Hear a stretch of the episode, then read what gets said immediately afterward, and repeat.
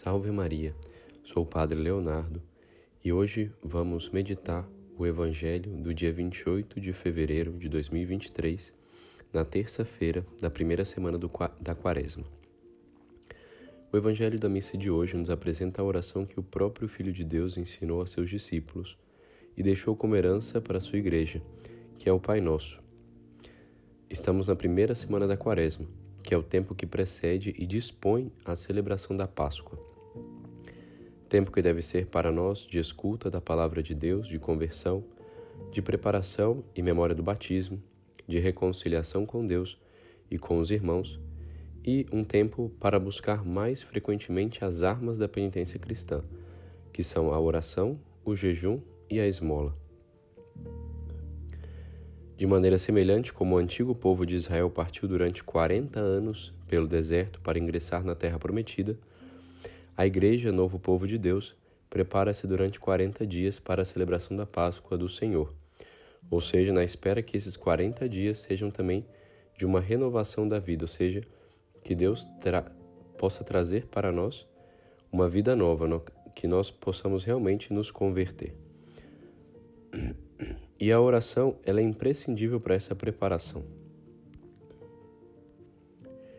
Por isso nós lemos o Evangelho de hoje, no qual o Senhor nos ajuda assim a praticar a primeira das três obras quaresmais, que é a oração. O Pai Nosso, com efeito, contém ao todo sete pedidos, dos quais os três primeiros, que falaremos mais hoje, que são os mais teologais e são também os mais importantes. As virtudes teologais, como sabemos, que são as virtudes da fé, da esperança e da caridade que nos ajudam a ter um contato mais direto com Deus, né? principalmente inicialmente pelo batismo, pela graça santificante. Essa divina oração, colocando-nos na presença do Senhor, começa com uma profissão de fé, ou seja, o ato de fé. Pai nosso que estais no céu. Logo em seguida, fazemos a primeira petição: Santificado seja o vosso nome. Desejamos aqui que Deus seja conhecido e glorificado por todos, a começar por nós mesmos. Trata-se, em outras palavras, de reconhecermos em Jesus Cristo o verdadeiro Deus, único que é perfeitamente santo, e de, e, e de, e de querermos dá-lo a conhecer a muitas outras almas. A esse ato de fé inicial sucede o ato de esperança, expresso na seguinte petição: Venha a nós o vosso reino. Pelo primeiro pedido, manifestamos, pois, nossa fé em Deus. Pelo segundo, nosso desejo de participar da sua vida divina. Rogamos ao Pai que nos faça partícipes do seu reino, que não é deste mundo, e cujas portas nos fazem entrar na eternidade. Cristo nos ensina, portanto, a necessidade de suplicarmos pela nossa salvação. Quando dizemos venha a nós o vosso reino, também não deixamos de manifestar a nossa esperança escatológica pela vinda final do reino de Deus mediante o retorno de Cristo. É, por assim dizer, o grito, o grito Maranatá. Vem, Senhor Jesus, que nós, membros da Igreja, que é a esposa de Cristo, dirigimos todos os dias a Jesus, esposo de nossas almas. O terceiro pedido do Pai Nosso, por sua vez, traduz um profundo ato de caridade. Seja feita a vossa vontade deve exprimir a nossa disposição interior para tudo fazermos conforme o beneplácito e a vontade do Pai. O nosso amor a Deus, de fato, deve levar-nos a pensar primeiro naquele a quem amamos, a querer, a queremos, a queremos fazer antes o que é do agrado do Pai, pois amamos a Deus por meio do cumprimento dos seus mandamentos, pela observância filial de tudo, de tudo quanto ele nos quis revelar. Vemos aqui com que sabedoria Cristo nos entregou essa oração. Já nos três primeiros pedidos, o Senhor nos dá a oportunidade de crescermos na fé, na esperança e na caridade. Os três eixos de toda a vida espiritual, sem os quais é impossível chegar à perfeição, no amor e a santidade a que Deus nos destina. Cientes, porém, de nossa radical indigência, Cristo também nos ensina a pedir o pão nosso de cada dia Estão aqui englobadas todas as graças de que precisamos para progredir nas três virtudes teologais.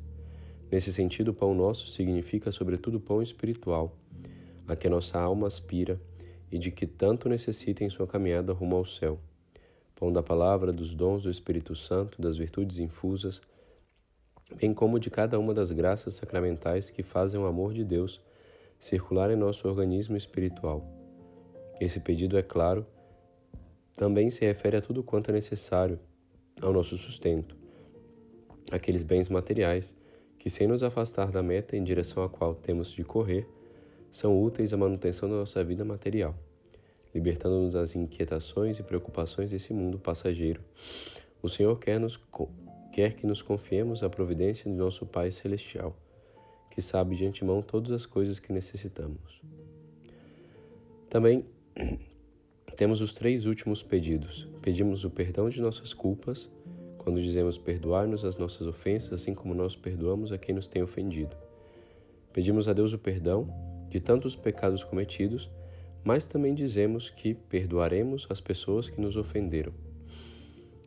Porque, assim como nós perdoamos nosso irmão, nós dizemos e pedimos a Deus que nos perdoe. Na sexta petição, não nos deixeis cair em tentação.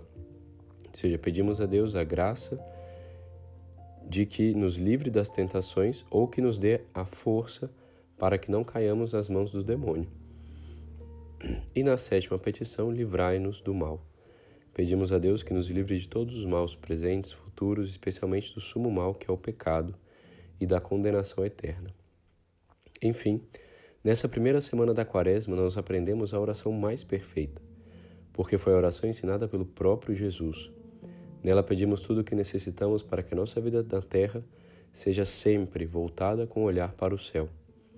Aproveitemos esse tempo de quaresma para fortalecer nossa oração, que fará do nosso contato e nossa união com Deus cada vez mais perfeitos.